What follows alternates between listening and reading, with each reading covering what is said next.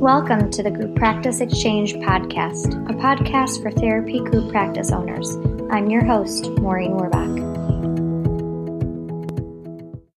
Hey guys, thanks for tuning in to episode one of the Group Practice Exchange podcast. In today's episode, we're going to talk about how to know if owning a group practice is right for you. There's a bunch of reasons that clinicians in private practice would consider expanding and starting a group, and there's also several ways clinicians can expand. So I want to talk about that first. One way to expand is to be a sole owner, where you expand and hire employees or 1099 independent contractors. And this is what I did. You can also uh, co own a group, and that's where two or more clinicians own a group equally and hire 1099s or independent contractors or employees. And when you co own a group, one might be managing the business aspect and the other might manage the clinicians. And then the other style is a co op style group practice in which several solo practitioners join together to form a group. And the benefit of this is you can improve visibility, you can reduce overhead costs, and create connections we could spend several episodes talking about the ways of expanding from solo practice to group practice and the different forms of group practice. But for the sake of simplicity, today's episode will talk about growing your solo practice into a group practice where you're the main owner and you hire 1099s or employees. So there are many reasons that you may be thinking about starting a group practice. Maybe you're full, maybe you have a wait list and you're referring out a lot, or you may have had your long term goal be to own a group practice. Many group practice owners want a sense of community as well, and this is another reason why they start hiring on people. So, these are great reasons to think about starting a group practice. Another important consideration is do you have the skills and the ability to grow skills of owning a business? And that's something that uh, we don't hear a lot about. We don't get this education from school, from our master's and doctorate programs about how to actually manage a business. We learn all of the clinical work, but none of the business work you clearly already have started gaining business skills if you own a group practice, so you're already two steps ahead. Um, you just need to expand on this when you own a group practice because there are some aspects of business ownership that change when you own a group versus when you have a solo practice. I decided to grow my practice into a group because of many things. I was full, I felt a little isolated being by myself, and I really enjoyed helping other people grow. And I also wanted my community to have more services I had calls coming in to do counseling in areas that I wasn't specializing in, and I was really excited about finding other professionals who focused on different areas and different populations. I have a little bit of risk inside of me, so I felt confident that I could wing it. Side note winging it can work.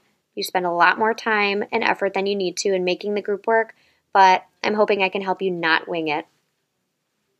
So, I want to give you a few things to consider before starting your group practice. And if you already have a group practice, these are still really useful things to consider in making sure that you're making the best use of your skills and making your group grow as much as it can.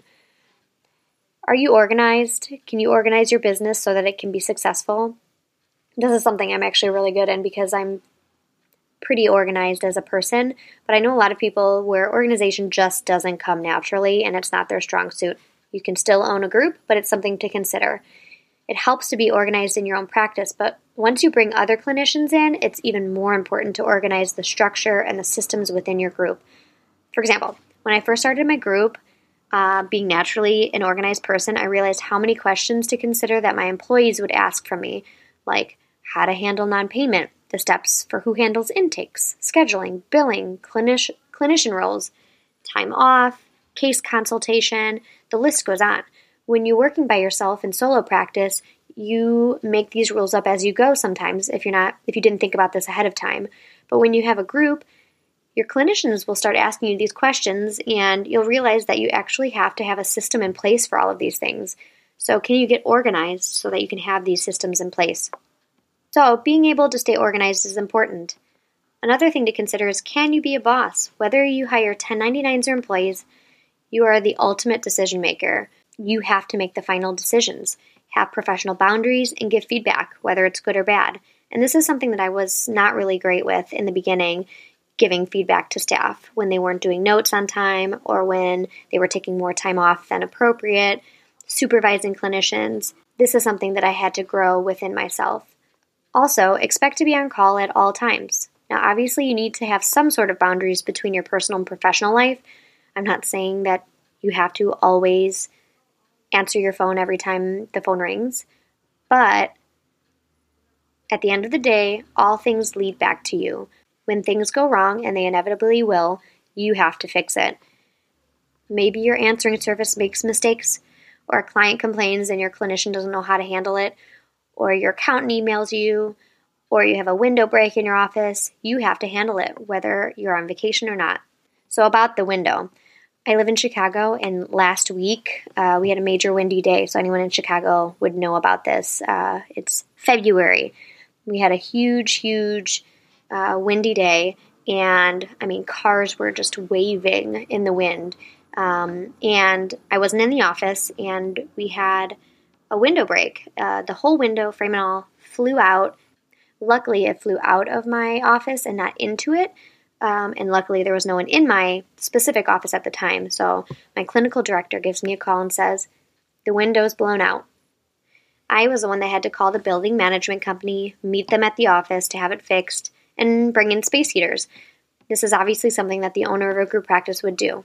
Clearly, not something that happens on a daily basis or hopefully yearly. Um, but at the end of the day, it's it's my responsibility as a group practice owner to handle it as quickly as possible so that our clinicians continue on with their treatment. Things like this happen. Last year, the heat went out of my building. I had to run and buy space heaters for every room. It took six weeks to fix the heat. Don't even ask about this. Over the summer, I grew my group practice and we moved downstairs from where we initially were into a larger suite that had gotten built out. I furnished the whole space.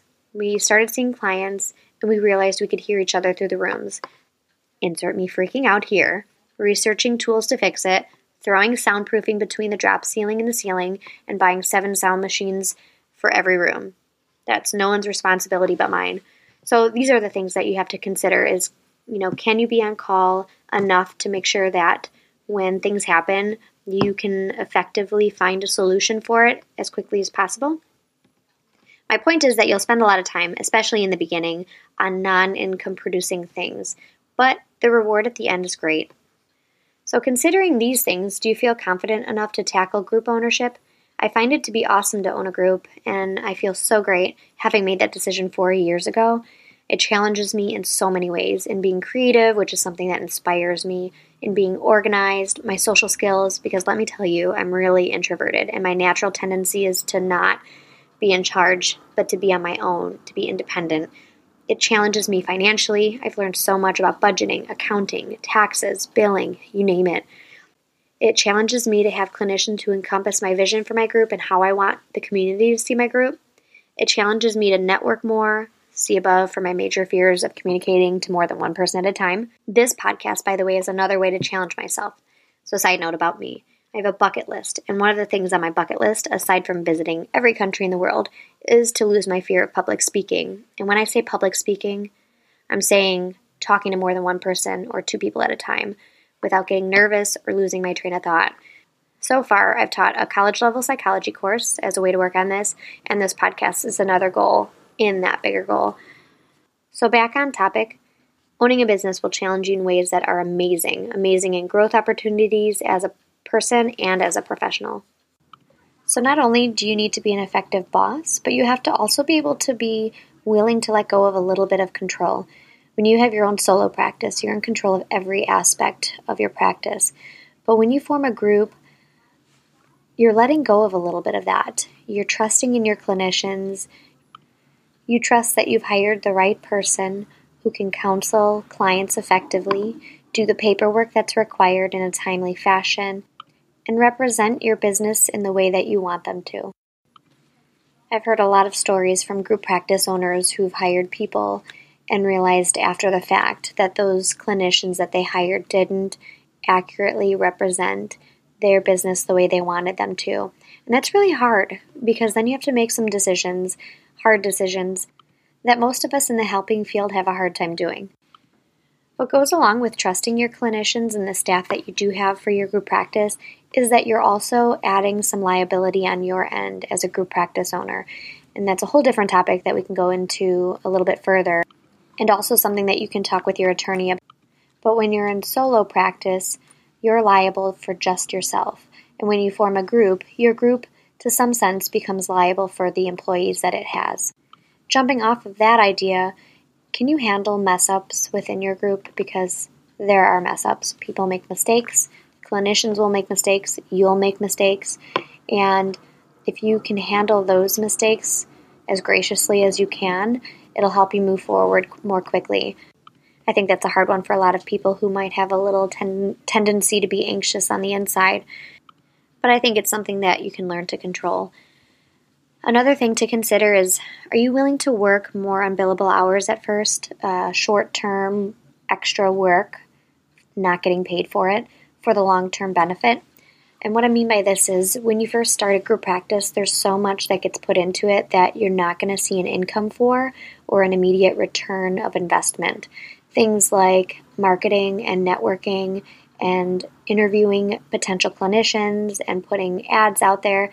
That's all time and for some of it money that you're spending, and you can't actually pay yourself for that in the short term.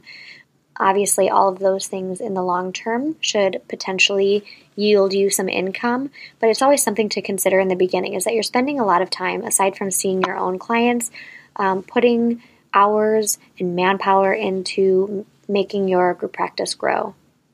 Another biggie is are you a good financial planner? You don't have to be, but are you willing to learn? Um, what I noticed is that I knew nothing when I thought I knew enough about financial planning, and it wasn't until I jumped into group practice work that I realized that there's so much more to the financial aspect of staying organized and making sure that you're allocating uh, money in the right places and that you're getting the right amount of income. Um, they call this P&L, profit and loss statements. It's really important that you start from the beginning, monitoring your profits and monitoring your losses and making sure that there's a right balance for that. An accountant is good for this as well. The last thing that's important to consider, at least I think it's important to consider, is your mindset. I uh, recently read this book by Carol Dweck called Mindset, and I think this is a good one for any business owner to read. But are you growth minded or are you fixed minded in terms of your mindset? When you're fixed minded, you see your business and any failings or shortcomings as a reflection of who you are, and that's not going to be good for business. But being growth minded means that you can separate yourself from your business and see that the shortcomings, the failings, the roundabouts, and the extra time that you spend, these are all potential opportunities for growth, and that it's not a reflection of you as a person. This is something to keep in mind. So, like for me, I know that I'm really good at helping group practice owners and helping people who are starting a group practice thrive, but I know I'm not that great at podcasting. So, my first few episodes, I'm sure, are not going to be my best. But I'm going to keep a growth minded outlook on this and know that as I continue to do these, what I'm trying to convey will come out better and better throughout these sessions. With that in mind, I want to leave you with an action item. Think about some of the strengths that you have that will help you grow your business as a group and also think about some of the weaknesses that you might have or some weaknesses within your solo practice or group practice that might hinder you from thriving. And write those down and think about how you can use those things to your benefit. I hope you found this episode useful. Give me some time, and I know I'm going to get better at making these podcasts. I'll see you next week. Bye. Thanks again for tuning in to the Group Practice Exchange podcast. I hope to see you here next week. Bye.